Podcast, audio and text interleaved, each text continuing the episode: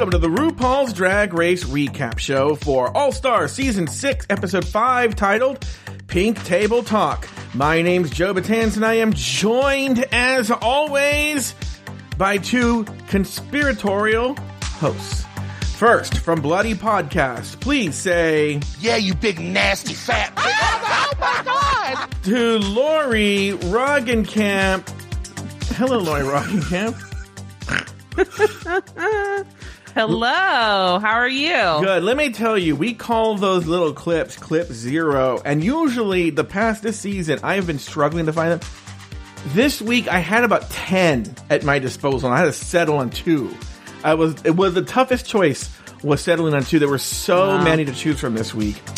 I'm so sorry. Sophie's choice. Sophie's It really choice. Uh, Lauri Roggenkamp, welcome. Because the other two you sent to be killed by the Nazis, right? That's why. I sure did. mm-hmm. And uh, I, I, they, yeah, they said choose one, and I said take them both. you know. And uh, so anyway, so Lauri Roggenkamp, welcome. So happy to see you. I'm happy to be here. I'm happy to be in a nice, cool room. It's not outside in Yeah. a beach. Lauri just came from camping. The only thing she didn't take with her for a 24 hour camping trip was her actual house. Yes. and pillows. I didn't take oh, pillows. pillows. That's right. Yeah, that was that was a real kick in the nuts. Speaking That we of, didn't have pillows. speaking of, he's a real kick in the nut from show business. Ha! Please, please say You got some big ass bones, bitch. to Adam Salandra. Hello, Adam. That's what the doctor said when you came in. A d- a- it's literally a double ball joke just coming at me. yeah. And that is what he said in that accent. Uh, Adam Salandra. also from, hello. From show business. Welcome. Thank you so much for having me yet again. I'm surprised you were here. I don't know if you were going to be here or not because you just had a bachelor party. And uh, we heard all the dirty details of. And like, if you follow Adam Salandra on Instagram, on, or on social media, anywhere, you saw him do crazy things like jump on a bed. and, I got wild, I will Yeah, say. and, and and and to be hanging around a bunch of Britney Spears impersonators or something. Very true. Yeah, that's it. Was a crazy, crazy night, and you can get all the details on a show called Just Between Us Girls. And I am very, very happy to announce that I have finally worked out the bureaucracy of Apple. So not only can you hear that show on Patreon at patreon.com slash afterthought media if you join at the premium level, but now, right now, if you are one of the people like, I'm not going to do this Patreon, Patreon schmatreon is what I say, I trust Apple right now. If you look at the show page on your Apple podcast, you can subscribe at the premium level. You get this show, you get everything that the premium level gets on Patreon. You get this, you get the show the, the day we record it. So we recording it, we record this on the Friday after All Star 6. You get it a full over 48 hours before the rest of the world. Okay. You get it Wow. commercial free. And um, you also get a show called Just Between Us Girls. You get exclusive content. You get Just Between Us Girls. You get uh, that. And you're going to also get exclusive content from the archives of Patreon. Maybe you might get some Shady Pines, which Adam Salandra and I are on. Or maybe you'll get some, uh, uh, I don't know. Lauri and I do so many shows, I had to pick one, right? Uh, maybe the when Lauri and I covered Tiger King, maybe you'll get that. Who knows? You will also get exclusive content from Patreon. All all you got to do is click on that little button, and Apple takes care of the rest. Uh, do that right now, and you can get exclusive content yourself. Also, I wanted to mention the next episode for All Stars episode six. Okay, if you've always wanted to hear the show live we are taking part in a very special event called Pride 48, where they put on 48 hours of gay podcasts live. And we are going to be on the opening night, Friday. Uh, what is the week from today? The 20, 23rd. the 23rd, Friday, July 23rd, we are going to be on Pride 48 at pride48.com. You can also listen on TuneIn Radio on the Pride 48 channel. We will be on live covering All Star Season 6, Episode 6 at 8 p.m. Pacific, 11 p.m. Eastern. It's free. You don't have to, you don't have to pay anything. You're going to hear the live show. You're going to hear me. You're going to hear Lauri. You're going to hear Adam. Well, not Salandra, a different Adam because Salandra, what's going on with you? Why aren't you going to be there? 8 p.m. past my bedtime, baby. Yeah. No, it's your birthday weekend, right? yes. Oh, I think we just found out the real reason Uh, what is the real reason? by accident. He just doesn't want to stay up till 8 p.m. I 8 p.m. He's taking his disco nap before he goes out to uh, Rough Trade or whatever gay bar he's going to. Is that a gay bar named Rough Trade? If it isn't, I'm claiming it right now. Go ahead. What were you saying? You should open it. But yeah, I'm that's sure. right. Yeah. You should do it, and then you should just, it should just be you uh naming whoever's trade. And just, and then, you know, that's why, because at the end rough. of it, it's, it's rough. You know? Wow, Laura, I can't tell you're tired. You miss- Lauri Damn. said, Good. I'm really, I'm glad it's working. I'm Yeah. glad that it's, uh, Lauri said, I'm really tired. I may not talk that much. I'm like, no, you're going to find your second wind. And what a wind it is. What it in, what a wind it is. But now, you know what? I shouldn't have said that. Now she's going to make me pay and she's going to go on these super long speeches about Jan or I don't know what and who knows. Oh, this Jan. Oh. I called Salandra before the show and I, I couldn't help myself. I was like, this Jan, I'm going to tell you, she's going to get it today. guys, She is, yeah. I think I like Jan. What did you say? I think I like Jan. Wait, but it started this episode because you've hated her. I think, yeah, I think this episode turned me. I don't know if it was just the fact that I'm tired. How would But- wait, wait, wait? How would one Wait, watch we'll- this episode and let? We'll okay, get wait, wait, into yeah. it. All right, We'll here get we into go. it. All right, here we go. This week, the girls work in groups to create a drag version of the show Red Table Talk. Team Sex comes out on top, but it's Ginger Minj from Team Body who emerges as the winner. Meanwhile, Kylie Sonique Love, Jan, and Scarlet Envy are placed in the bottom three. Back on the main stage, Bianca Del Rio fakes everyone out before Mayhem Miller walks out to Duke to duke it out with Ginger Minj in a lip sync battle for their legacy. In the end, Ginger wins a lip sync and the right to read the name on her chosen lipstick, Ginger Minj. After some dramatic explanation, showed her lipstick and read the name. Scarlet Envy. Ladies, name two things you liked about the episode and one thing you did not. Let's start with the person. He is the ambassador of show business. Give it up for the one and only Adam Salandra. What are two things you liked about the episode and one thing you did not? Okay, number one, I've every episode really talked about. I think Akira is talented, but I just don't like. I, she doesn't stick in my mind. Something about her this episode, both as a boy in the workroom and confessionals, and in the challenge, I was very into Akira C. Davenport. Sure. Um, I was I, I like that. Number two, Ginger Minj in that little lip sync was just delightful. And those are the two things I like. Oh, what I didn't like, uh, I I was a little confused by the judging. Uh, without, you know, we'll get into it, but particularly, I thought the right group won. So why was Ginger Minj the actual winner? I I would like to know. That's No a explanation. Very, that's a very good point, and I have a conspiracy theory. But go ahead. I need one uh, because I don't get it. And I also, at the time, though, after watching and hearing the other contestants maybe get it more, I didn't really get why Jan was in the bottom, to be honest. Uh, that part I don't go with you so much because I actually feel, and I'm not the biggest Kylie Sonique Love fan. I feel that way about Kylie Sonique. I don't really understand why she was in the bottom. I can I can get that too. I, I think I would say Pandora over perhaps either of them. Yes, Pandora, and also I'm not totally. I could be sold, but I'm not entirely sold on why Scarlet Envy was in the bottom.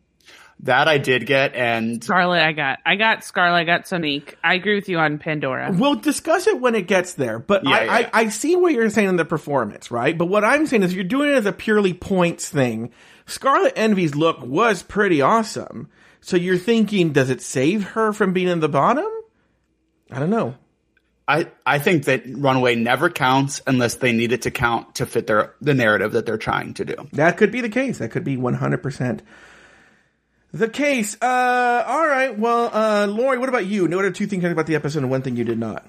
two things I liked about the episode. I this will be a, a contradictory statement. You'll see soon, but I liked the challenge. Uh, I like the queens how they did the challenge. I thought it was very fun, um, and it was fun to see the girls just sort of talk in drag and see how their characters sort of portrayed were portrayed. Um, and uh, I also um, uh, one of the things I liked was the lip sync. I thought Ginger Minj did a really good job. There's a there was a part in the lip sync where she's sort of like uh, hobbling, and I just laughed out loud. Like I was like, "Oh, that's the funniest thing I've seen in a while." Um, what I didn't like was the judging. I felt like it was emotional blackmail. I felt like the judges were basically saying you did not emotionally open up more and and I and so that's why we're doxing you and I I didn't like that. I don't like it when you put something on a, a these queens are first off these are drag queens who are putting on a performance, right? And you're judging their performance. You're not judging their uh you know, uh person's vulnerability. And I think that that's a little shitty cuz you I you know, would you expect Michelle Visage and RuPaul to do that? They wouldn't do that challenge. So I think that's a little bit. I thought that was bullshit.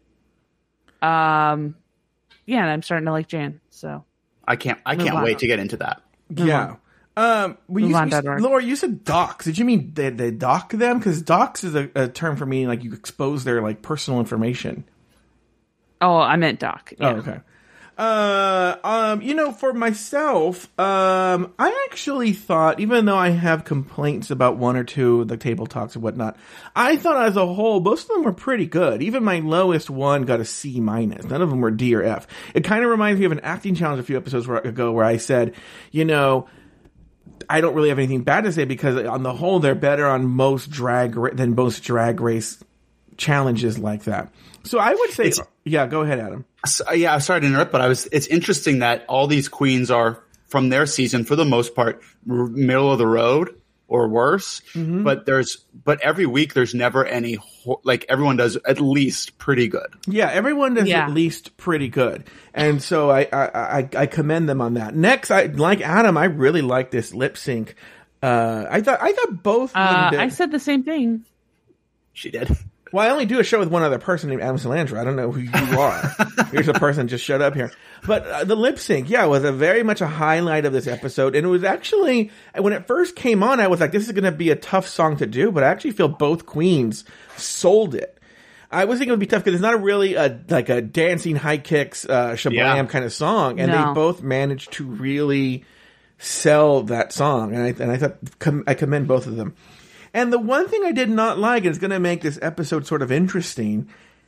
God, man, this Jan extra bugged the shit out, living shit out of me. Even though I do agree with Salandra, the judging is very, very uh suspect this week. It's always suspect this season, but It certainly is. particularly suspect this episode.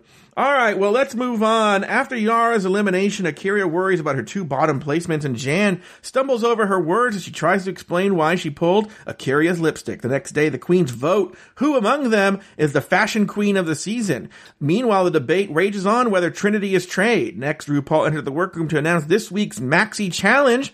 The queens working in groups will produce and host a chat show called Pink Table Talk. RuPaul shows them, uh, allows them, I'm sorry, to choose their own teams, and they break down as follows. Uh, there's one team, and you know, I'm going to spoil it because then they choose their topics, and we'll get to it, but we might as well combine them. First, on team, um, uh, sex, I believe it is. It's Trinity K. Bonet, Eureka O'Hara, and Akira C. Davenport. On Team Motherhood, it's Kylie Sonique Love, Raja O'Hara, and Scarlet Envy. And then finally on Team Body, it's Ginger Minj, Jan, and Pandora uh, Box. Um, and that's how the teams broke down. Back in the workroom, Panda hates talking about her Panda Pandora. Pandora hates talking about her body and worries about this challenge. Jan wants to show everyone that she can be real. Scarlet talks about her two moms. Raja worries about the topic because of her difficult relationship with her mother. Kylie Sonique Love takes on the job of moderator and Eureka wants to talk about being fat while Scarlet questions Kylie's ability to lead a conversation. Let's start with you, Lauri Roggenkamp. Um, I have some questions here and some talking points, but I don't know if you have anything to say about those segments before we get into those. Well, my one thing is I, I didn't understand was um, Akira picked sex for her group, right? Mm-hmm. And there was no conversation, nothing. Scarlet picked uh, motherhood for her group because she has two moms. And Ginger Minj wanted motherhood, so then they had that Ro- Rochambeau. And so I would have been like, if I was in either one of those groups, if I didn't want to do uh, motherhood, I would like if I was uh, um, Raja, if I don't want to do, I'd be like, I don't want to do motherhood. Why are you? Why is Scarlet picking for us? And that I, I didn't understand. So to me, it just made it seem very produced, which, you know, yes, we, we understand that the show is produced, but it's like if that, if you're to give them the assignments, just give them the freaking assignments. Like I would have loved to have seen more of the behind the scenes of them prepping for it than, than this bullshit. Uh, I'm going to pick this because I have two moms fake scenario that was going on. I was very confused by that as well because they Akira said what she wanted and Kylie just gave it to her. No Yeah. one no one said a thing. And then Ginger and Scarlet were the spokespeople for their team, but they never said that was the thing. No consulting anyone else. But you Yeah. think that it was like made up that they wanted each wanted motherhood? Oh yeah, I think that they they were probably I think they probably did it beforehand or they probably gave it to him and then they said, you know, um if whoever wins, you know, kind of fight over motherhood or fight over the topic you want or whatever, but I I mean or unless they gave Ginger Minj and Akira and them the ability to pick, which they never told us they did. Right. Exactly. So it's like, cause honestly, if it was me and I was on the team, even if it was a topic that I wanted, I would be like, Hey, why did you pick for us? Like, Yeah, why didn't we have a conversation beforehand?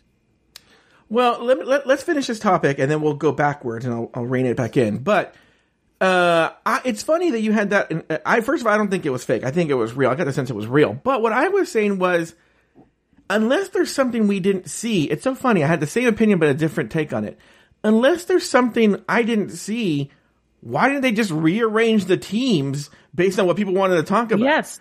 Like, yeah. why didn't it be like, oh, um, cause Kylie was like, I don't really want to talk about motherhood. She's like, uh, but she goes, I want to talk about my body. I'm like, okay, well then go to Team Body. And then, Yeah. uh, Ginger was on Team Body, go over to Team Motherhood. And then you and Scarlet could be on at the same Yeah. team. And you can, Raja can go to another team and then they can go on to team. Like, like, I feel like, why, was there a rule that we don't know about that they couldn't change? Because I could see if Ru made the teams, but Ru Sure. said, you guys choose the teams. And so they were like, oh, well, okay, whatever, you know? And then they just sort of assembled it and then they got this thing. I'm like, Yeah. well, why didn't they just move? Also, like, if, if you're going to just, if somebody's just going to arbitrarily choose, I don't understand this whole, like, well, let's do a Rochambeau to find out who wins. I, if I was Scarlet, I would just grab the folder and been like, there, we're, we're motherhood. Like that I've chosen for you. like, I just, it doesn't make any sense. Like, why was Sonique the arbiter of who got to choose? Akira asked Sonique, I want to do sex. And Akira goes, well, you got to do what you're good at and gives her the folders. Like, why was she the one who can, Yeah. who gives out the folders? Adam, weigh in here before we move on to another topic. Well, something I agree something was weird about it, but also in case you didn't catch, the two gals who were fighting over motherhood, one won, one got sent home. Um, Yeah. So Oh, I, yeah. I, I, I don't think that it was fake personally. I I think don't something either. weird was going on, but I think they each wanted motherhood, but it did end up playing out that way. Uh, I want to go back to the beginning. First of all, let's talk about after the elimination. In what universe did Jan? She was genuinely shocked. In what universe did she think that they were all going to send Akira home? Yara Sofia, as much as we hated Yara Sofia going home, was like, "Yeah, fuck it, I'm not. I'm giving up. I don't want to do this." Said it to Jan. Said it to the girls in the room. Jan's not in another studio. She's 20 feet away. She can hear what's going on. How is she like, I am gobsmacked that they all And went- not one, not one other Not person one. picked her. So it's not even like she was like, oh, she was right for a few people. No, it literally, was- it literally was off so- completely. Come on, she's like, and Yes. then- she's so shocked. She's like, I, because she even what's funny is she even dug her own grave in the previous episode. She goes like, "I want to also go with what the group is thinking." Yes, and you're like, okay, yeah. and then I. I told See, you I was still I was still against Jan at this point. So when that happened, I go, "You dumb bitch!" Like, I was so it was so like, yeah, like that was really dumb. I mean, I see where she's coming at. She was thinking about the like uh Akira had been the bottom, but Yara had been the bottom twice. So to say yeah, that she only like her justification for picking was only based on what she thought the other girls were pick. How could you be that off? It's So actually also shocking. like also like it's so weird because I do I do agree. I forgot. I think maybe it was Trinity, but I do agree, which is like you're sort of blaming them for picking Akira because you thought they would pick Akira, but they picked Yara. So it's but it's like you picked Akira. Nobody put the lipstick in your hand. No. You picked Akira. So it was like, why are you why are you now upset about the judging criteria? It's just like I I forgot who's it's like yeah, just ju- how judge however you want to judge. it's Scarlet Envy was saying that. Yeah, judge however you want to judge. And uh well, Trinity was gonna say it, but then Scarlet beat her to the punch. I don't know if I believe it. Trinity seemed to be dancing around the point, and Scarlet was like, "Well, I feel that." She goes, "I was gonna say that," and you're like, "Were you though?" And I was, I was like, "Is Trinity?" I don't like her on this season. It, it, and are other people living for Trinity K. Bonet that I don't know about? I gotta be honest. I feel like Trinity, in my opinion, is sort of like we're similar because I feel like Trinity starts a conversation not knowing where she's gonna end it, but then she'll be like, "I'll get to the point." Like Yeah. she's like, "I trust that I'll find a point," and it's like I do the same thing. She said that before. Other other times when they're on the couch, she like gets upset and then she's like, "Well, I w- you didn't let me finish." Yeah. I I find it Trinity to be tiresome in those couch moments. Yeah. but I find her to be really being surprisingly bringing the talent every time in the challenge. I'll, I'll, So- I'll, I'll see. I'll go with you on that. All right. Next, one more thing before we move on to the next segment, and I have a question for you guys as well. Akira did the same thing that Trinity does, where she th- in a confessional she throws her hands up and looks around and goes, "Is she being serious?" And I'm all, "Are the producers making each girl do that so they can cut No. it in?" They're only making the black the black drag queens do it, not the not the white ones, because it just seems like the only the black drag queens are the ones who who throw their hands up and are like, "What? What's going on?" Yeah. It's like, ugh, okay, By like the way, if you were why? offended, you we have a, an afterthought media complaint email address. It's the best of today at gmail.com. Feel free to send. No, I'm not saying it. Be, I'm saying it because the producers are making it seem like they they're not they're not able to follow the thread of the story, and it's like everybody's confused. Like nobody understand. Also, can I point out another thing? Yeah. Why didn't Ginger Minj cause more of a kerfuffle about how people weren't saying congratulations to her for winning? I would have done that. Trinity did that like two weeks ago. I would have been like, "Hey guys, I won." I would have walked up to Trinity and said, "Why didn't you congratulate me?" Oh, I know that would have been so fantastic. I know. Yeah. you're right. Um, so, Landry, I have a question for you. I'm very curious because they, they talk about criteria a lot. See, ep- five episodes into the sixth season of the show, and what would be your criteria for voting someone out? I was thinking about this. I think it's interesting that in season two, when this was a new format, Mm-hmm. they made it very clear until Alyssa switched it up, as Mm-hmm. Fifi says, that it was just going to be based on the judges' critiques of that. And they never say that anymore. In any of the other seasons, they go on full track record.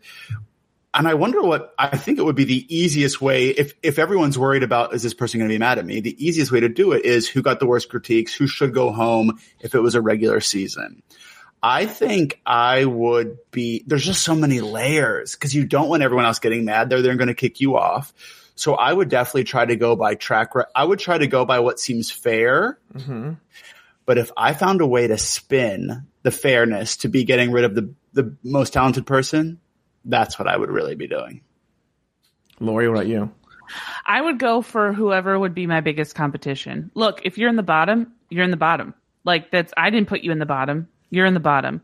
So if I if I could win, like let's say we all were in a comedy competition and Joe and, and Adam were in the bottom, I would go for whoever I think would be my biggest um uh like competition going forward. Yeah. So for example, if I thought that it was actually being funny, obviously I would not go for Joe. Um, but if I thought about, Uh-huh. no, I'm kidding. Yeah. But if I thought about who could bring like a bigger audience, I still wouldn't go for Joe. so, you know, like I think that um I you would ha- I think you have to look at it like a competition. Now, again, I think for me personally, I would fall flat on my face because as you guys have pointed out, there's two games in this. There's the game that you're playing in the moment mm-hmm. and then there's the game that everybody sees and so if you do it, if I were to do it that way, I think a lot of people who are watching it would be like, well, that's, she's a bitch. I hate her. And then you sort of lose, you lose fans from that. So I think that it's, it's difficult. I think you have to sort of play this, like Adam was saying, you have to sort of rationalize it in a different way and not make it be so blatant that you're choosing somebody you just, you know, you don't want to see further in the competition. All right, very good. The correct answer is you vote for your biggest competition, but pretend that you're not. And uh, That's exactly what I said. no, but you tell them like, uh, no, I was just voting for you because you, know you the tra- you make up some bullshit like you- two episodes ago you said this twice, and I'd, I'd make up all this thing, and then if it was one of these things where like this, where it was like all all for um, Yara, and then one was for Akira, and they're like, who voted for Akira? I'd be like. I don't know. I voted for Jan, even though I totally voted for Akira, right? Smart. I would I would do that where if they were like, "Hey, what what's your lipstick, Lauri?" I would pull out my lipstick and I'd be like, "What? Who put this in here? I didn't pick this." producer, Well, producer I, shenanigans. I, I I'm being waved on like I have to say the name. I didn't pick this lipstick, okay? Uh, who? Adam Salandra. I didn't. Pick, what? I picked Joe. What? Yeah, yeah, I agree. uh, all right, the next day. Oh no, no, I already did that. But here's if let's, let's talk about the next day. I like that they walk in. The next day, there's the the, the fuck you all, and Jan literally says she's reading it. Fuck you all, but on the TV, the f word is blurred out. that made no sense. Maybe, Yeah, could- that maybe weird. Yeah, maybe you know what it could be because when they show it on TV, they'll bleep the f word, and then Yeah. it'll already be blurred out. Maybe that's what it is. Uh, pink table co- talk. Okay, let's just say this now. We know, I know, you know, the American people know. This is going to be a fucking horrible show on Wow Presents Plus, where they're just going to get old random drag queens and just do this bit. And this is just their Yeah. way of introducing that bit. Mark my words, coming Well, soon on Wow Isn't Presents there a show on Facebook Live or something that's called Red Table Talk with uh, Jada Pinkett Smith Well, and Laura, yeah, her that's what mother? they're that's what they're sending up. Oh, that's the that's it's a parody. Okay, Yeah, yeah, So it's I a was, parody. I've never I've never watched. Do they do they look at a box? Oh, I don't know. I don't know. okay. I also love that uh, RuPaul says he goes, and uh, you can make your fabulous looks from the fa- from the fabric wall at fabric.com. Like these bitches aren't making their own looks. What are they talking about? They never used Yeah. one stitch of fabric from that fabric.com wall. But see, that's what I'm talking about. Is you did we didn't we didn't see anything. No. we saw like almost nothing about the about the prep for the for this pink table talk. Uh, it comes up again, but let me ask Adam Salandra and Lauri, feel free to weigh in if you like. Is Trinity K. Bonet trade? Okay, so what are we what are we what are we thinking about as far as definition of trade? Is this is this like a a gay man who looks like a a manly man or who looks like a you know like a a straight hetero man? Uh, A yeah, I- scary I'm, hetero man? Is that what we're trying to say? I'm now going with what Akira explained it as because, mm-hmm. as I said, I do think that this stems from the black community. So I'm going to just give it to her. And she said a hot gay guy that looks straight, right? Essentially. Yeah. And I think that they're nailing it when they say Trinity is the, I think it's because of Trinity's fashion mm-hmm. that prevents her because it's, there's a little too much fashion. No Yes. offense, straighties, but you're not known for the fashion. I mean, nor am I, but I mean, I guess, you know, this group, we don't talk about fashion in that way, but stereotypically, uh, Trinity is serving some gay looks and that prevents him as a boy from being trade. Um, I agree. I felt like he, it was like he was trade in the face, but then his uh and and the body, but then he had that weird rope bandana that came down and it was like frilly, and I was like, that's the gayest thing I've ever seen. Right. Um, I will say that he there was one time where he, I think he came into the workroom and he was wearing like a backwards cap, and I was like, I think if you asked now, right at that moment, am I trade? I think he would be trade. Trade. Uh, all right. Uh, I also want to say, like, there's a part where Jan is talking about how she wants to sound. She goes, "On my original season, I sounded a little bit fake, but I want to sound more real." I'm like, "You sound so fake right now, trying to say that you want to sound more real." She sounded. So, are we going to talk about the Jan thing, or, or are we doing that? We'll later? get to the Jan part. We can get to it. Okay, later. I because I, have I I've sort of been uh, I've acquiesced to some things, and that's why I say I like Jan. Yeah, I'm excited to hear. Now, Okay. la- later in the workroom, Scarlet and Kylie had a moment because Scarlet accuses Kylie, uh, not accuses her, she questions whether Kylie has what it takes to bring the energy, to bring the sort of the pizzazz to the thing, and, and Kylie gets kind of offended. Um, she says she's high energy. Do you think Kylie's high energy, Lauri? No, I think that she would see me doing this now and go, "Whoa, she needs to slow down and stop talking so loud." like, like I think this me being this exhausted is like her at a 10 Mm-hmm. Um, no, I don't think, and and also like, I look, she's obviously very attractive. We have to give her that. Her looks are Obviously. great. She, um, you know, she tries her best, but I, she's been middling this entire time, and she's been getting by on her looks.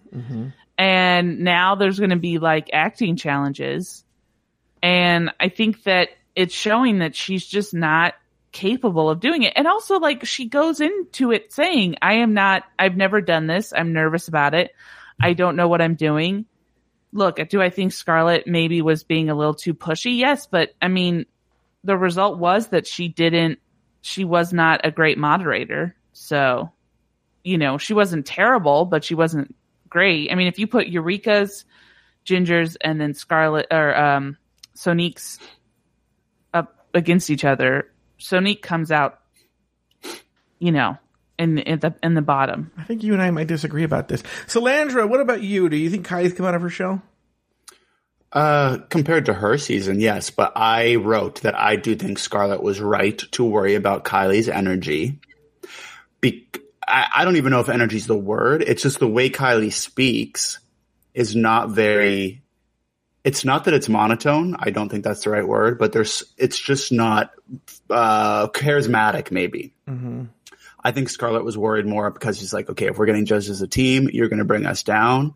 Obviously, ironic that Scarlet was the one who ended up leaving, but I do think that um, Kylie's talents are not in the uh, personality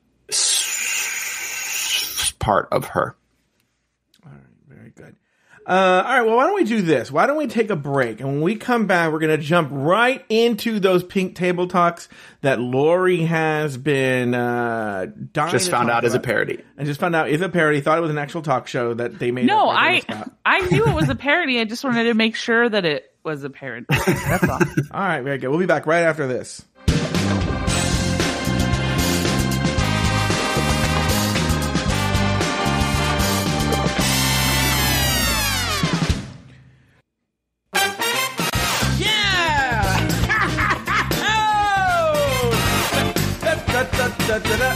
Ah, yeah, we are back.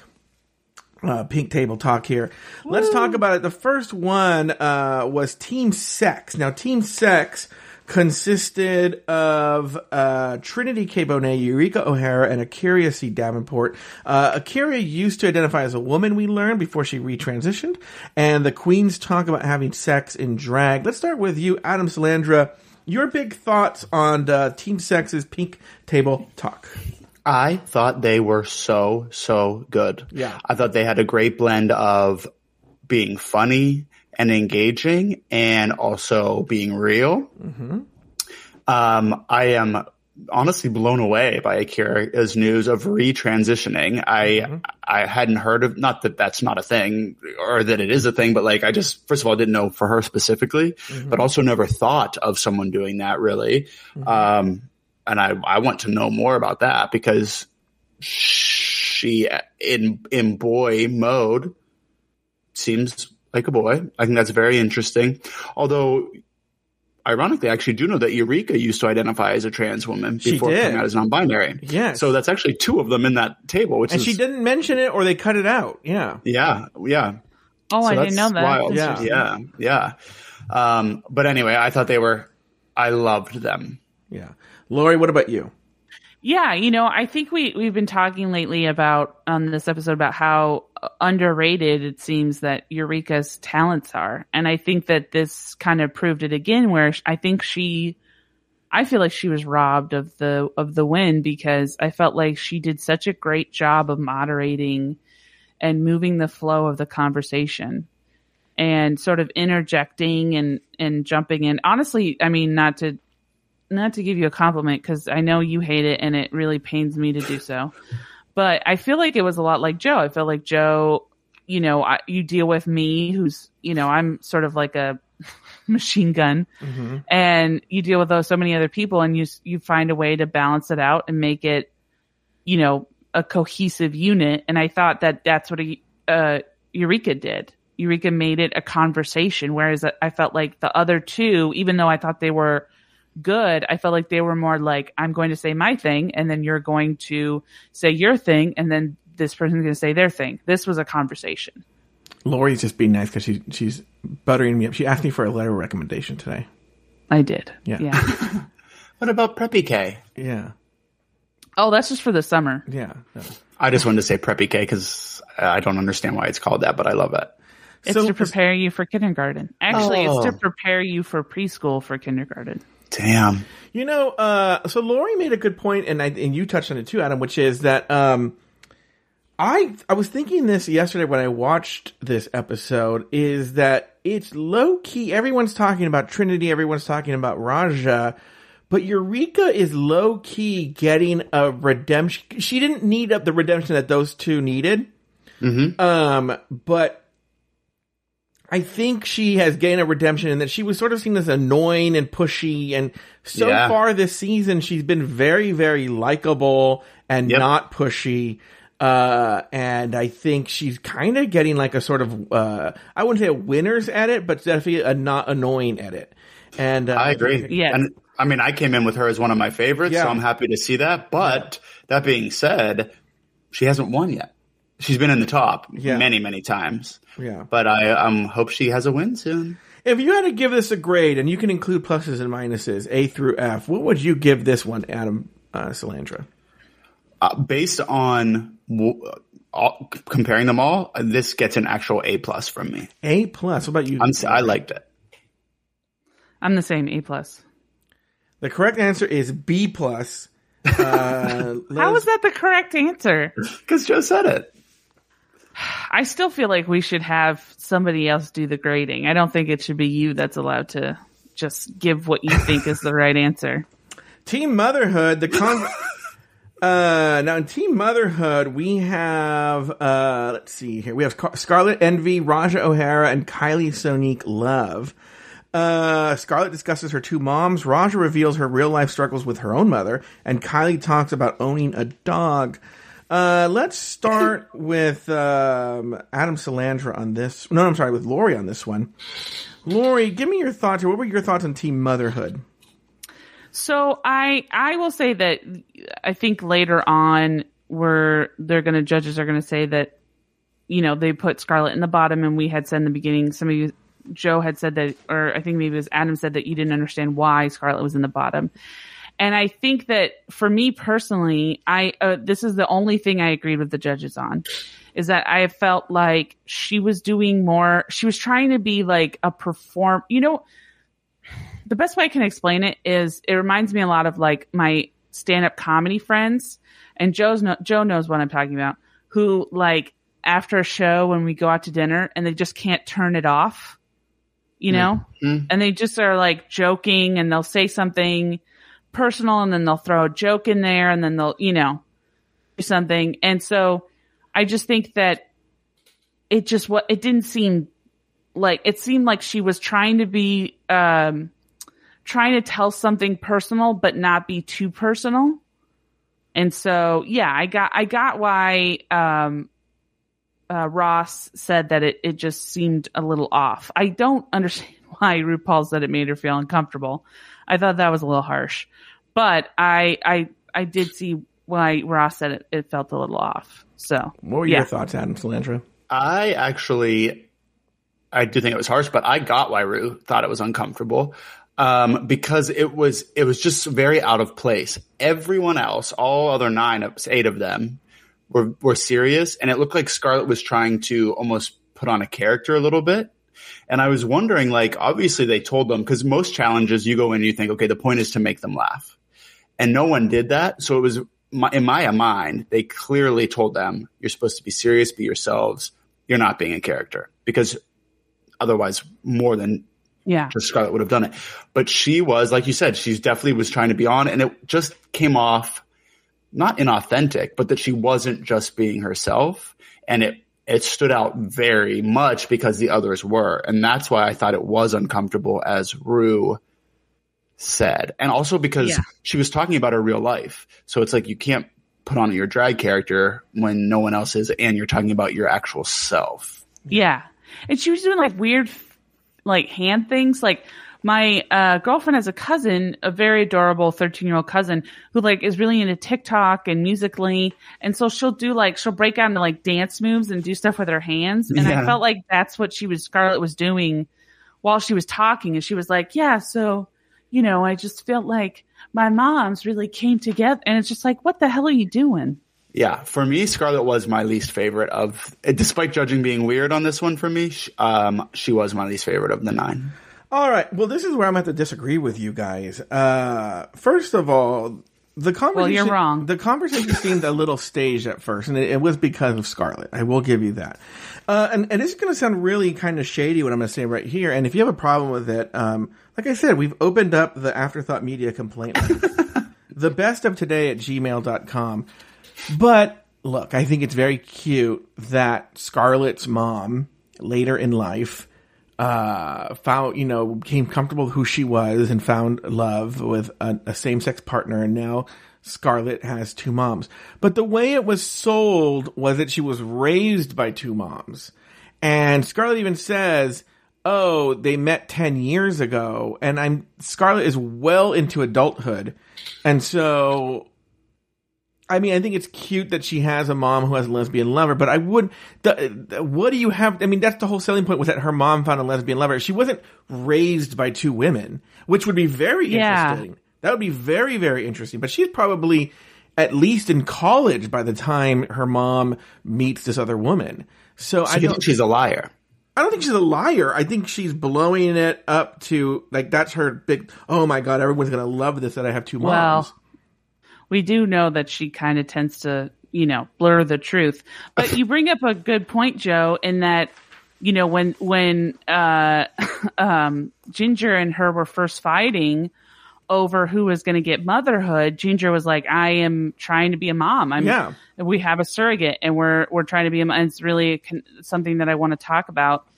And um, Scarlet was like, "Well, I was I have two moms." And that's really personal to me. And so, um, yeah, I thought, I- think that she misrepresented the level of impact the story had, which, like you said, it's a cute story, but yeah, technically you have, you still only have one mom. Like you don't have Yeah. two moms. hmm So, you know, it's just like, yeah. But She kind of, years yeah. ago in another life, I tutored some boys who were the children of two dads, but the dads clearly raised them both, and so that yeah, Yeah. they were raised by two gay men. But I don't know. But if they were, if if if, if you know, I don't know. Just isn't- it it was just like, oh, really? Okay, that's that would be as if like, Lauri, did you know I went on a trip with LeBron James? And you were like, what? And I was like, yeah. And then I, when you pressed me for the story, I was like, when I flew to Seattle, he was on the same flight. Mm-hmm. Like, On, on the plane, I watched Space Jam 2. Yeah. Yeah. Well, I I mean, not to keep bringing it back to stand up comedy, but there's a big issue in stand up where, and Joe knows Big about this too, where like well not a big issue but i feel like it's a it's a big issue because it's you're lying Yeah. but it's like let's say joe and i would do an open mic at improv the improv and daniel tosh would pop in you know and there'd be like 50 comics and daniel tosh would be would do 10 minutes like you would have like at least 25 comics saying i opened for daniel tosh Yeah. because it's like and it's like you didn't open for him you you just were uh, in a show that he you know so it it, it, You gotta it connotes a different connotation Yeah, sort of thing It's Hollywood, baby. Yeah. You got to spin, spin, spin. Go ahead, Salandra. I do. I, is it okay to switch? I want to say that despite I saying Scarlet had every right to worry about Kylie, because I would have too. I do think she stepped up to the plate here and gave the personality that she needed to give. That's what my Kylie? next com- my, yeah my mm-hmm. next comment was going to be. I actually think Kylie did a good job as a moderator. She didn't step on Raja when Raja started crying. In fact, she took what Raja said and added to it. Mm-hmm. She did the best she could. Look, she doesn't want to be a mother. She's not going to be a mother. She has no interest in being a mother. She was stuck with this topic, so she brought it back to uh, when she did her own thing about having a dog. But then also she, when, when, when Raja was crying, she did add in a bit from her personal life that seemed very authentic about her own relationship with her mother. and it was a powerful moment. Yeah, I thought. I thought it was a very serviceable job as a moderator. Was it? you know yeah, go ahead. when i watched it i i genuinely didn't think she did a good job i will say that but hearing you talk about it yeah i guess she did she did do i thought she i thought she had a very sweet her and even though i think eureka uh eureka's team won or deserved to win her and raja i felt like had the best moment of the entire episode when she said she said that thing about uh, don't let a hurt child make adult decisions or something like that and i thought that was a really poignant moment um so yeah i i changed my mind i think that All right, what's your she did do a grade. Salandra? Um, uh, B minus. Lauri Roggenkamp. So I think this is how I'm going to do it. I think that Sonique, I gave, I had given a C, but I'm going to give a B. Uh, Scarlet, I gave an F. Um, because I felt like she just was too hyped up. I think she was too nervous. Um, and then Raja, I felt like I thought did the best, so I was going to give her an A. So I feel like if you put those together, it's like a B minus. Oh, so you guys both agree. Yeah. Unfortunately, so close. The correct answer is C plus. Okay. But that they were close. They were close. Well, All right. C B minus C plus. That's Yeah, basically the yeah. same thing. All right, next we have uh, Team Body. Uh, on Team Body, we had Ginger Minj, Jan, and Pandora Boxx. Uh, we learned that Ginger had a bowel obstruction as a child. Jan got rude comments about her weight, and Pandora Boxx uh, discusses ageism, particularly in the beauty uh, side of things. Let's start with Adam Salandra from Show Business. What are your thoughts here on Team Body? I had the least amount of thoughts for for this group. Um, it was just okay to me. I thought that Ginger's story about her intestines as uh, that was very shocking to me and very interesting to learn. Yeah. Um, especially being five four, it just must have been wild to be gaining weight so quickly and being so short. Um, and then something that was said during judging, I believe Michelle Visage said that she feels Pandora is holding back, and I so so strongly agree. I feel like Pandora, I get vibes that she's just so uncomfortable to be around these other girls, feeling like she's too old and insecure. And I thought she would like break into it more, but she seems so uncomfortable constantly, and it's making me uncomfortable. Lauri, what about you? What do you think? I gotta be honest though, I thought that was a little unfair. Look, I I agree with you. I think that maybe in performance wise, maybe she's not, you know, I, well, actually, no, I don't. I think performance wise, I feel like she's she's doing good. I mean, she's been s- doing pretty well, and I think that again, I I think that the judging for this competition was a little off because it's like how how much it was it was almost like how much do we think you get you emoted how much do we think you shared? And it, I don't think that that's right for the judges to choose what somebody can or cannot share. I mean, they told Pandora you didn't say how you felt about it, but if you go back to Akira, Eureka, um, you know, uh, the the team that won, Trinity, they didn't necessarily share their feelings. They they shared statements, they shared facts about their lives, but they didn't share their feelings. So I don't think that that is fair to say that she um you know, she didn't share enough. She shared what she was comfortable sharing in, in on camera. And I felt like she she did what Scarlet was trying to do, which was share a personal thing and make a joke about it and have it be a fun, light moment.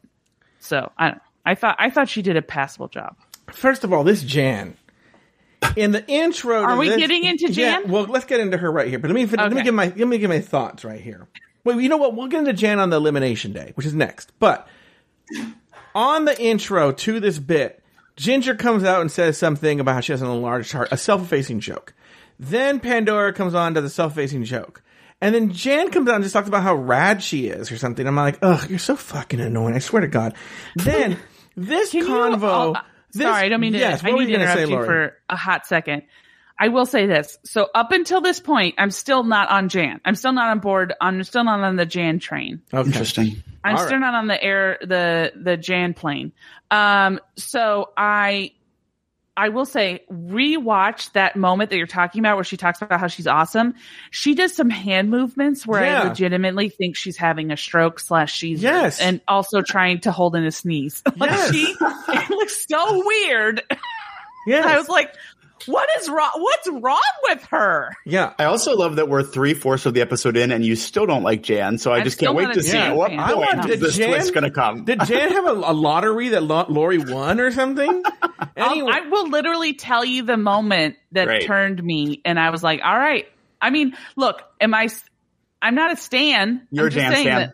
I'm not a oh, stan she's a stan. Jan I'm just stan. saying that I I get her now. I like her, and I get her. All right. I can't wait. Next, the convo in this edition of Pink Table Talk was so scripted.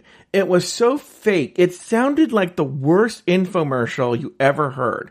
And if it was funny, I would have thought it was a bit they were doing, but it wasn't because they were like, they had like a weird sort of serious gravitas about them that it was mm-hmm. like, this is a real thing. We're having a real conversation that's completely scripted. And we've even, like, there's a part where Pandora goes, well, you know, uh, when I was born in 1912, and then Ginger looks at Jan just so and says, and then she wasn't the only, she wasn't the, oh, the second thing to go down on, and, and, this- and you're like, the, the joke was so neatly constructed and written and scripted. You're like, they did, all, it was a scripted thing that they did because they probably thought we're theater queens will memorize this thing. And it sounded like a shitty infomercial. It was horrible. And to, to, to, to give Ginger any credit, it's like she didn't do any actual moderating. She was just one character in a script. Now, Jan talks about the hate she was getting. She goes, and then I went on social media and they were saying, stop going on social media. Don't go on social media, Jan. It's hurting your feelings. It's not good for you. It's not good for you. And uh, I I don't know. I want, I'm very curious. 'cause I did not like this at all. I'm very curious to hear your grades. Adam Salandra, you're great on this one. I thought I liked them a little better because I didn't like Scarlet, but everything you said, I agree with very, very strongly. So I'm actually going to do C minus. Lauri Roggenkamp. I give it a C plus. I thought that I thought Jan did a passable job. I thought I agree with you that I, I didn't think Ginger Minj was um, a good moderator, but I thought she was the more uh, ent- entertaining of the three. Well, she shined Um, because the other two were not really popping. And I thought Pandora, I thought she was demure, but I felt like you know she was trying her best. So I give it a C plus. By the way, is Ginger doing this thing? And I'm going to give her the benefit of the doubt. Maybe you didn't see the whole thing, maybe it's not what she's claiming. But that the only reason she's fat is because they cut her intestines or whatever for because she was Yes, that's what she's no, saying. I she's think- a fat because she eats a like a fat pig. I think look, I think that um kind of like how uh you know there there are other stories where it's sort of like, you know, I I had this and then, you know, yada yada yada this happened. I felt like there was a lot in between that we didn't hear because I will say this, I know somebody who had a similar thing who had a bowel obstruction and she didn't poop for like a ridiculous like three years or mm-hmm. something. And she had so many medical issues and it actually causes your metabolism to just hit the floor. So she has, she now has to eat like a very, very restrictive diet. And she, cause if she, de- you know, eats like a Snickers, she'll gain like 20 pounds. Like it's ridiculous how crazy her metabolism is and how she just, she can't handle sodium. So she can't eat anything with a lot of salt or a lot of like greasy foods and stuff. So I will say that I think that just because I know somebody, I know, I think she might be telling the truth, but who, I mean, who knows, you know? The correct answer is C minus. I got one. Yeah. All right. Let's go over to let, yeah. All right. I'm never mind. Let's go over to elimination day. Yes. What's going on? Oh no, I thought we were doing. I was going to say if you think you're being graded Oh. unfairly now, wait till we get to the looks. Oh yeah, it's elimination day, and the girls get ready for the runway. Raja worries she may have revealed too much and stresses about the repercussions. Meanwhile, Jan talks about the voting criteria. Uh, Lauri, let's start with you. Any big things from elimination day? So this is sort of around the time that I started liking Jan. Okay. we got here. Um, I will say that it really clicked with me in, I'll tell you the moment, um, after it was after the judging or, or a little bit after the judging. But what I liked about Jan was, so in the beginning, you know, she had voted, but I, I felt like she was genuinely trying to find out what the voting was going to be like. I think she was genuinely being like, okay, I want to be on the same page with everybody. And then I think that they took that to mean that she was being annoying and she was trying, you know, she was trying to like bring it up again. And I think she was just, she, she made a remark like, look, I know people perceive me a certain way and they think that it, I'm false and they think, and she repeats herself, she repeats this many times in the show, but for some reason it really hit me where she's like, people think I'm false. People think I'm, this is me. This is how I am. I, I honestly don't know how to change it. I want to show a different, like, and it just to me, I, in that moment, I just thought, if this is who she is, she can't change it. Just like how Sonique can't change being a, you know, a soft spoken person. She can't change being this sort of annoying, over the top person. Like this mm-hmm. is who she is. Mm-hmm. So she's like, and so to me, honestly, it, it didn't click till later, but this is when I started really like going like, okay, that, that maybe this is who she is. So I, I do think that's true. I don't I don't think she's being fake personally. I just think she happens to be what I now, after talking to you the past few weeks, annoying. I, I actually came into the season thinking I liked her, but I am realizing, oh, I'm actually your personality is a little grating for me. But I do think it's rough that she has to hear she's supposed to change it every week when she actually is just that gal, whether you like Yeah. it or not. Well, here's what I'll say. I don't think she is consciously being fake, but I think she doesn't know how to be real.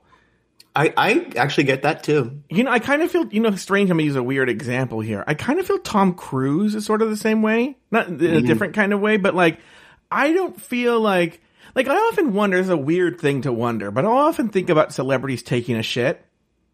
Like, can you, Who doesn't? yeah, can you imagine like Brad Pitt taking a shit or like farting? A hundred percent. Too beautiful. Yeah. But I imagine Tom Cruise is like a robot. And I can't imagine him pooping or anything. Like I imagine everything's just so like he has such a weird type A fixation. Like it's type A to another degree. Yeah. That everything has to be just so and fixed and like and at the real Tom Cruise in other words, he is now only the persona. You know, like I've said, Aiden calls this character Showbetance. Okay. Yeah. And Yeah. finds Showbetance tiring. He likes, he's fallen in love with Joe Betance. But it's like if Showbetance took over and Joe Betance just never came out anymore. You know? And it's the same thing where like, I don't know what Jan's real name is, you know? Uh, but, um, let's say it's Jaime, right? But, Probably. um, does anyone know, Lauri, tell me what the Jan's real name is. I'm sure they'll put in the Discord. But it's like, what it feels like is we're never seeing the boy name. We're only seeing Jan. And she only, uh, the chat room just said it's something super Italian. oh, okay. So thank you guys. Um, but no, I, I yeah, I'm looking it up right now. So uh, the point is that we're only seeing, like, in other words, um, with let's take Raja's Pink Table Talk. Charlie Man- Mantioni. Okay, so his name's Charlie. With Raja, and I don't know what Raja's real name is. You don't have to look it up, but we saw the real whatever Raja's boy name is. You know, it's going to the stupid bit that RuPaul does, Little Raja. You know, we saw Little Raja, and what you know, if, if they ever did the bit with what would Raja say to Little Raja, um, we saw that. We saw that real human being, and uh, you can say that for other queens. You know, um, and I think actually with the actual all stars, the legendary ones, we have seen uh, that real person before. With Jan, I think people lose patience with her because I don't feel that I've ever seen Charlie. And I think the frustrating thing and maybe the scary part might be is that is the real Charlie. I think it is. That's what I'm saying.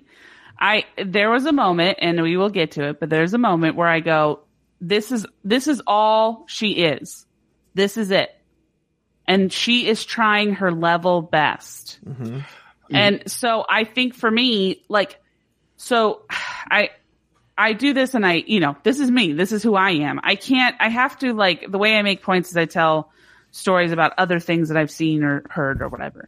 So there was a, a food truck show where uh, uh, the goal was after the person who won would get two restaurants. The people would buy into their idea, their food truck, and then they would ma- ma- make it into two restaurants. So there was this guy, he started out and his whole thing was meatballs. That's all he made. He wanted to make meatballs.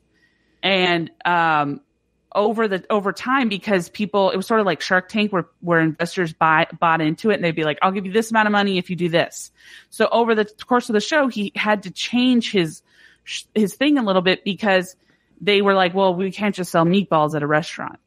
So he had to keep changing. And then he was just like, I just want to sell meatballs. That's all I want to do. I don't know how else I can change my thing. I just want to sell meatballs. And so I think that that's Jan. I think Jan is just meatballs. I think that, you know, she, they want her to be something else, but she is just Jan. Like she can't, she can't do anything else. And I think, honestly, I feel bad for her now because I think that she's legitimately going, I don't know what else I can show you. You Yeah. want, to want to make a final point here, Solange? Yeah, I because I think it's I see both of your points, and this is what I it's kind of making me think that her personality is exactly what you're saying, Joe, which is that it feels like always on, and we're never seeing like the tone down, but that might just unfortunately be Charlie's actual personality in the world. Mm-hmm. And so it might be a little grating, but if it is, or also Jan is young. I don't know how young. She's, Right. she's 28. So like getting older, but could still fall into herself a little more. But as it is now, this is just who she is, and it feels fake. Uh, that'd be hard if your personality, your actual personality, comes off as fake, but it act- you're being real. Like, what do you do? I, I actually don't think it's a real personality. Actually, I'm going to use myself and my failed stand-up comedy career as an example. And uh, when I did stand-up, I and I'll, I'll say this right at the bat is uh, for some reason I developed this voice, not a not a, a difference in my regular voice. It's the way I spoke, a cadence, if you will, and uh, that didn't sound like the way I sound now. It had like a weird like, you know, like there was a sing-songiness of the way I spoke.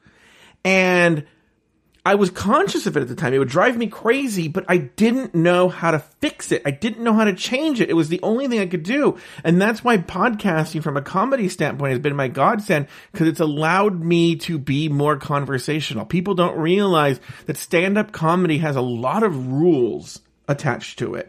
And there's something about those rules that made me speak in a very sing-songy way that didn't jive with stand up. It didn't allow me to flourish and be my real self.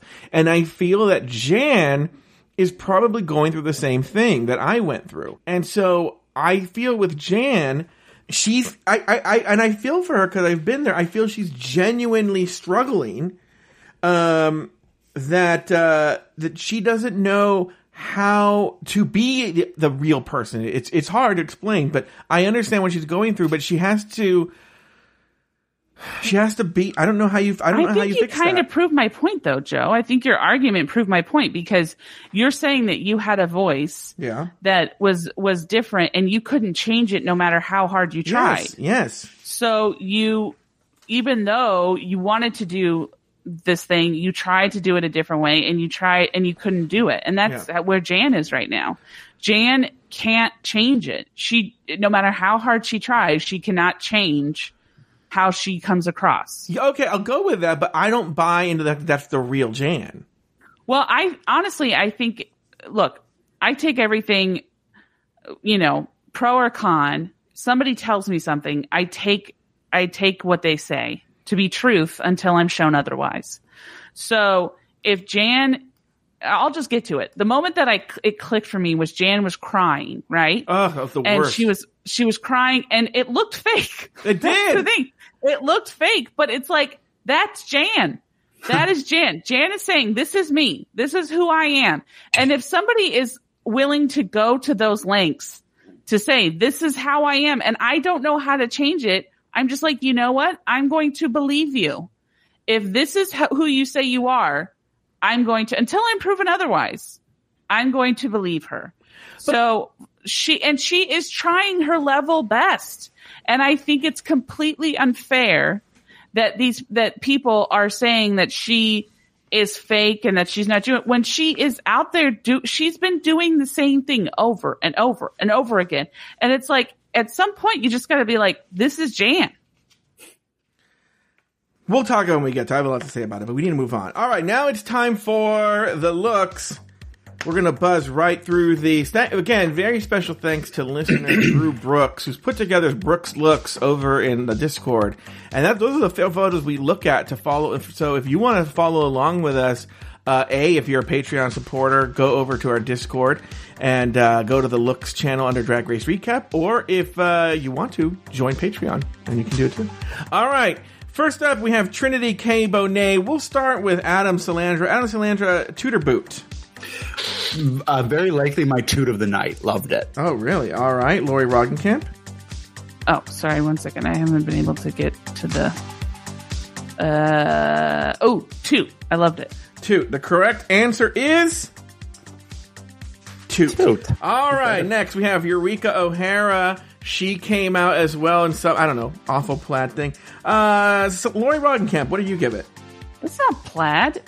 I, It's I like- don't, Lauri. I don't know fashion or colors. Okay, I need to go to to uh, primary pre K or what is it called again? Prep K. Preppy K. Preppy K. Preppy K.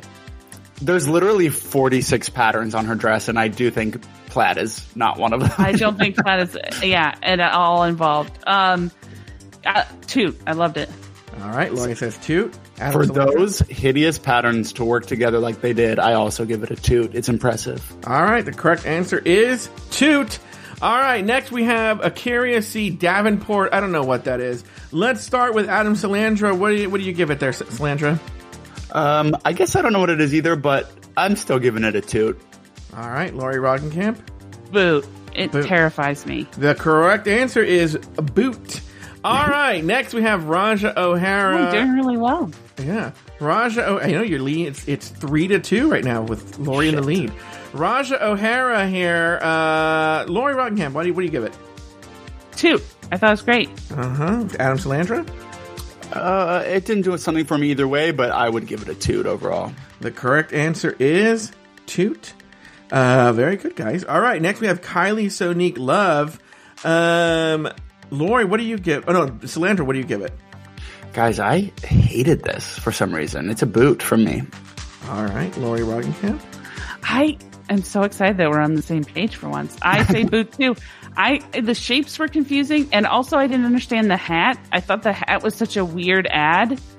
But Uh, judges loved it, so I was yeah. like, I know I don't know fashion, but what's happening? Yeah. This is grossing me out. It was re- super weird. So yeah, Very, very interesting because the correct answer is boot. All right, Scarlet O'Hara, uh, Scarlet Hair, Scarlet Envy.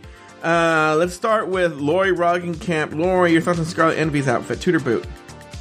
Yeah, I would say toot. I wasn't really like too amazed by this, but when she said that it was made of the letters of her uh, grand love letters of her grandparents, I mean, first I was uh, upset that she ruined the love letters from her grandparents, but uh, then I thought, oh, that's a sweet dress, so too. Um, first of all, I don't think that these are the little. I think that she like put. They're the like- exact ones, Adam. Okay, okay. Um, I also because especially because of the love letter story, give it a toot. All right, very good. Toot as well. That was the correct answer. Next, we have Jan. Lauri Roggenkamp, your thoughts on Jan? Your new fave. Oh, Oh, a boot, a big so harsh to your new fave. Yeah, yeah, about- I I will honestly say that the judges were right on this one. I thought the dress itself was good, but the pant, those compression socks, were an awful choice. What were they? Also, why? Oh, by the way, it's going to be a boot for me as well. But why? The the only thing that is like weird pattern. Well, that's not true. But is really the bags that she brought, the prop. Yeah, that's true. The correct answer is boot. All right, next we have Ginger Minj.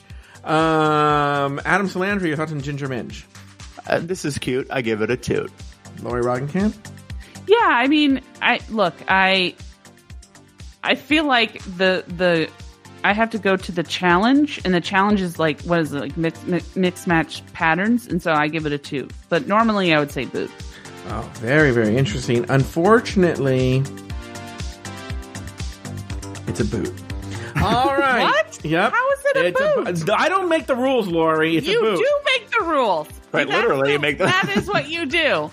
Next, How is we it a have boot? Pandora Boxx. How is it a boot? Lauri, we have to move on. Adam Salandra needs to get to um, uh, Happy hour. happy hour at um, what's the bar? trade. At Rough Trade. All right. Next, we have Yeah. Pandora Boxx.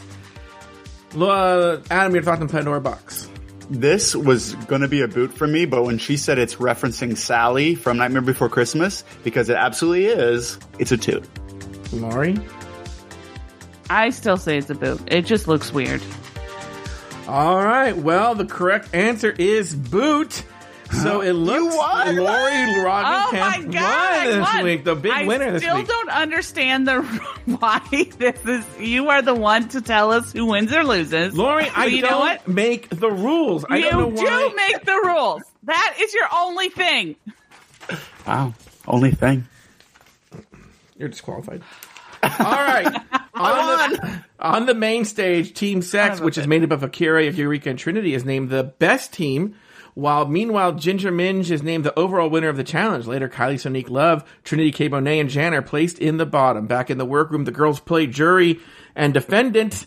Uh, Scarlet makes the point that Jan got the worst critiques. Jan agrees and points out that Ru told Scarlet that Scarlet made Ru feel uncomfortable. And Kylie, meanwhile, makes an impassioned plea to be saved. Let's start with Adam Salandra. Your thoughts on everything that happened on the main stage and the deliberations back in the workroom. What were your thoughts here? Please, please, if you have a conspiracy theory or something, explain to me why the proper team won. And then they were like, but we're giving it to Ginger out of nowhere because I don't get it. And I love And no, no explanation. It was like Joe with the looks. It was like, okay, Ginger won. Now we're moving on to the next thing. I think I think this is my theory that the producers were nervous because uh, they didn't know who was going to go home. That they and they didn't want Jan to go home, and so they knew maybe uh, com- it, was it maybe was implicit, but they knew that because Ginger has been very heavily involved with WoW, heavily involved with Ru, had had just filmed the thing on uh, this uh, Fakakta AJ and the Queen, like is very in you know, a team player that Ginger would make the correct choice. Um, and so now I will say I, I watched Untuck and I saw it, and uh, you know what? They were kind of right to be scared because it's probably the tightest one that we've seen. It's they would have the the cast still would have sent Scarlet home, but it was literally a five to four vote. Uh, um, to send Scarlet home. Uh, she, uh, Jan just eked by on that one. So I think that they knew Jan- Ginger would make the right choice and would pick up the hints and clues.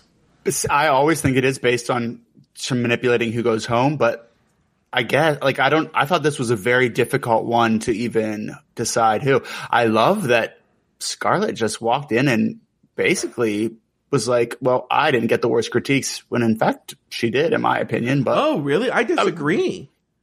I think thought she Jan, was- I think Jan got worse critiques. They loved the outfit. They love raves about the outfit. There was the critique about how you know, okay, you're going in and out, and but even kind of understanding it. But Jan across the board, they didn't like the outfit, and they she's not real. And and I feel that Ru's uncomfortable thing you know, when you play telephone game and report it backstage, makes it seem like Ru was like, I was very uncomfortable. And I think what Ru, I think what Ru was really saying was like the going back and forth, maybe a little like, I think didn't want to say cringy. So she said uncomfortable, but I think cringy is a better word of what Ru was trying to get across. yeah, that's not a great. That's worse. No, it's not a great critique, but I still think Scarlet's critiques on the whole, look, she did not, I agree, but she, I feel on the whole got better critiques than Jan. Lauri, what about you? I think though I I kind of see what they're saying though because I feel like Ru's what Ru what RuPaul says. First off, she doesn't normal. She sometimes doesn't even say anything in, during judging panels. And I think when she chooses to say things, I think she knows that her words hold more weight.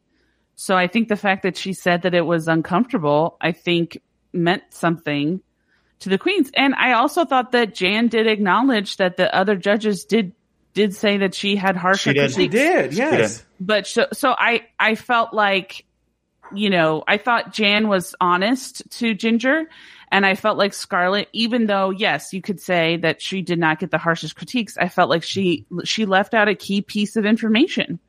And so I think that No, yeah, I was on. totally fine with with her getting the Hold on here. I, once again, I'm my, my argument against Jan is that in in a confessional, Jan says something to the effect of like, "I can't believe Scarlet's going there and lying when she clearly got the worst critiques. I can't believe she's doing them." Like, even if you're we're arguing about who got the worst critiques, Jan's making it seem like it's so patently obvious that Jan went skated by and that uh, that Scarlet got much harsher critiques.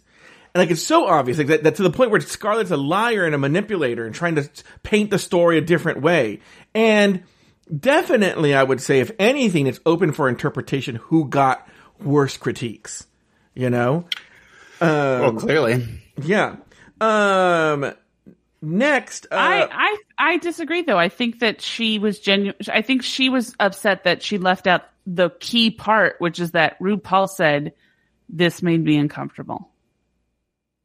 No, I know what you're saying, but I'm talking about in. I, I'm agreeing with you, but what I'm saying is in the confessional, Jan says something to the effect of like, "Oh my god, it's so Oh, obvious." oh, oh, I see what you're and I'm like, "No, it isn't." like it's crazy. Uh, you know what I'm gonna? No, I'm not gonna do that. I was gonna put. I was gonna put that part of the speech in, in later, but that's a lot of work. Uh, all right. Uh, now Kylie gives a great speech. I think she did a really good speech uh, in the workroom to to plead her case. But now I'm like, did she make that speech a little too early? I don't think she needed to make it, and now she can't make that speech again. Um. Oh, I see. I actually put a quote here. Jan says that Scarlet is trying to pin a narrative on her. But I, I feel Scarlet gave a correct assessment of the situation, even if you're open interpretation. No, Um, I don't think she did though. I think I didn't that either. She need Scarlet. If Scarlet had said, "I got Jan got the most critiques or the harshest critiques," I got critiques. RuPaul said that I made you know that it made her uncomfortable. Then yeah, that would be the the the. But she specifically kept that out of of the narrative. So yeah, she was trying to pin a story on her. Who would you have sent home, Lauri? Oh, me? I would have sent. I mean, I probably would have sent um, Scarlet home, but only because of the lying thing. I think if I was just looking at talent, I would have sent uh, Sonique home. She's not. She left out omitting is lying. Okay. Okay. Leaving something out is lying. Salandra, go ahead. What were you going to say? I would have uh, gave Scarlet the chop. Now, why would you have given Scarlet Scarlet the chop? For me, she was the worst in the challenge, and I also and she didn't. She hadn't won, even though there were times I thought she deserved to do better than she did. Her track record, there were no wins, and she did the worst, so she's got to go. All right. Yeah, that's the reason why I would All right. pick Scarlet. too. Uh, can you tell me what those letters are? Okay. These are- These are Scarlet. This is Scarlet's critique. Actually, my grandparents' love letters from the 1940s. He was in the Navy. You can see the Navy symbol here. Wow! That's the most romantic thing I've ever heard. I've no one's ever written me a love letter, not once. I got an email that was pretty polite once. I thought when you talked about your moms at the pink table talk, that was fascinating. The best parts were when you were just telling your truth. But you do this thing where sometimes you switch into performancy. So when you flipped into that show mode, I was like, oh, get back to being vulnerable because that is the most interesting part. And I'm going to stop right here for a second and say the entire third team, Ginger's team, Pandora, Jan, they were all 100% of the time in performance mode. I think a big Now, that's part true. of our lives as performers or as drag performers is you always kind of have a little bit of a mask on, and it's hard work to let that mask fall down. It's terrifying. And sometimes you drop it and you want to put it right back up again. You're like, wait a minute. Ooh, they saw me with my stuff off. It was interesting watching you go between your drag persona and your real life as your mother's son. I don't know if you have found that sweet spot between the two yet. It kind of made me feel, I don't know, it made me feel a little uncomfortable. Also, can we talk about that for a second? What does that mean? Exactly. Like, you haven't found the thing between your yourself and your mother's son. What the fuck does that mean? But that's Well, my she- point. But go ahead. She, by mother's son, she just means your boy self, and I think she didn't want to. And they were talking about mothers. Oh. It's like drag persona versus who you actually are as boy Scarlet. Okay. Now, Jan, what's, I, coincidentally, Thank you, Jan's next. So now Jan. All right, up next, Jan. Hi. Tonight on the runway, your face looks beautiful. Thank you. Your hair is adorable. Now, the dress itself, I think it would have looked stronger if there were no chaps and just a little knee sock. Yes, it's a pattern, it's clash of the pattern, but it also needs to look and make sense. And this isn't really looking right. Okay. Here's the thing with you as a performer. You are so excited to be there, but it means you're always at 110%, 100% of the time. And I think you become much more interesting as an entertainer when you have different paces, different emotions, um, different energies. That's the same critique that he gave I Scarlet. know Yeah, you're right. Yeah. That's what I'm saying. So then at least Scarlet got the plus on the outfit. But I she got the, the she got a plus on the hair and the makeup too. I'm, I'm very But not in the outfit. And it's frustrating because I'm trying to find that balance. And she sounds so of fake here. When to talk, when to be high energy, and when you know. but I do talk like this. This is my real voice. Okay. Now, I'm going to go back to that moment with Jan where I'm talking about where she says, Oh, I can't believe she's pinning this narrative on me. Uh, let me see if I can find it. Uh, if I can't. Oh, yeah. No, that's the one where she cries. Okay, I don't care that much anymore. I'll find it later. Uh, all right. Uh, back on the main stage, RuPaul calls forth the lip sync assassin. The screen rises to reveal season six winner Bianca Del Rio, who walks out, makes some shady remarks, and then leaves. Next, a real lip sync assassin walks out. Uh, it's Mayhem Miller. Moving forward, RuPaul summons the girls to the front of the stage and starts the lip sync battle for their legacy. The song, Phone by Lizzo. In the end, Ginger Minj walked away with the $30,000 tip and the right to send one of the girls home. After some build-up, Ginger pulled the lipstick from her bra and revealed that she had chosen Scarlet Envy. With that, Scarlet left the stage and joined the game within the game. Ladies, any final thoughts on the episode? Lauri, let's start with you. Yeah, I just uh I I thought it was weird. Ginger I feel like is being kind of weird with the voting. Uh and again she was weird again where she was like this is the only thing I could do where I felt like I could sleep peacefully at night and it was like what? what like what is that supposed like you're just voting somebody off they're not going to die. Mm-hmm. Like it just seems such a weird uh thing to say and i feel like she's been doing that a lot this se- where she kind of makes it seem like she doesn't really have a choice and it's like you're making these decisions you're voting for these people you voted jiggly off nobody you know like like That's right. I just think it's such a she's make she's making weird choices with her j- voting. That's all, or like not weird choices, but like she's justifying it in a weird way. All right. What about you, Salandra? Any th- any final thoughts on the episode? I've actually said all my thoughts, surprisingly, um, but once again, have to reiterate the Minj killed that lip sync. What did you think on Bianca Del Rio's fake lip sync joke thing? I didn't really get the point of it, but because I like Bianca, I was fine with it. But I was shocked to see Bianca at first because I was like, lip sync assassin. We never even saw her lip sync literally ever. No, you know, RuPaul was wearing the same outfit they used for the promos for All Star Six. I wonder if Bianca was there to film something else, and they, oh, this would be a gag if you came on and did this thing. Um, cause why would you go all the way to Sylmar, get in fucking drag for a 10 second bit? You know? Plus, she lives in Palm Springs. Yeah. So it's even. It just to me it cracked me up because I just imagine them trying to get her on the show, and they're like, "Will you come on the show and be a lip sync assassin?" No. Okay, will you come on the show and pretend to be a lip sync assassin, and you don't have to actually lip sync, and you can just make fun of the queens and then walk off stage? Uh, like that's so, like they're just so they're like, please, please, please come back, please. Lauri, any uh, final thoughts on uh, the lip sync? Thank you for re-asking me. Um, I uh, loved the lip sync. I thought it was great. I thought Mayhem did a great job. Yeah. But I mean, I think Ginger stole the show because I think one of the things I like about Ginger Minj, especially myself being a, a bigger person, is that I feel like a lot of times the lip syncs can get a little dancey where people are sort of doing like a lot of fanciful stuff. Even though Ginger Minj, I felt like did bust out some moves. Um, I felt like she sh- sort of shows that you can be a great lip syncer and not have, you know, the the big dance moves. You can still be physical and not have to do like a death drop or something. All right, you. We're going to have to leave it at that. That's going to do it for this week's episode of RuPaul's Drag Race Recap. Be sure to join us next week and every week as we continue to discuss, dissect, and deconstruct each brand new episode of RuPaul's Drag Race All Stars Season 6. So for Adam Salandra, Lauri Camp, and myself, Sashay away.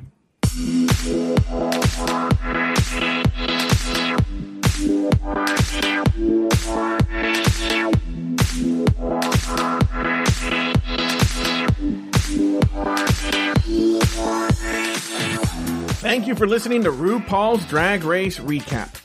Have something to say? Email us at dragracerecap at afterthought.media.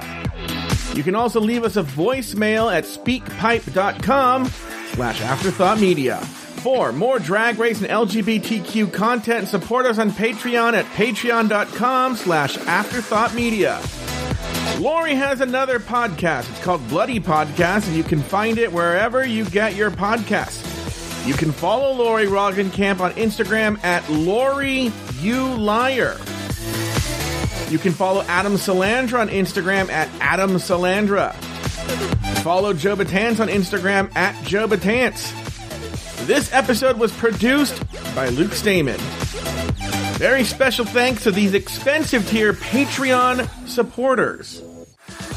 Emma, Declan Prosser, E. Smith, Ricardo Herrera, April Pacheco, Lionel Campbell, Poppy Woods, Lauren Eckert, Sarah Yu, Agnesa Shopinska, Travis Newland, Jimmy Kilbasa, Nutella, Jesse Harris, Coco San Pedro, Spiral Queen, Zach Nelson,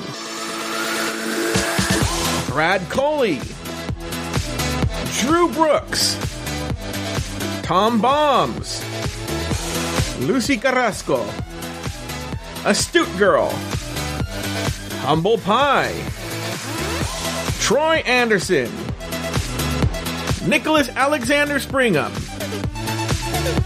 Poppy Woods. Drag Race Recap is an Afterthought Media podcast.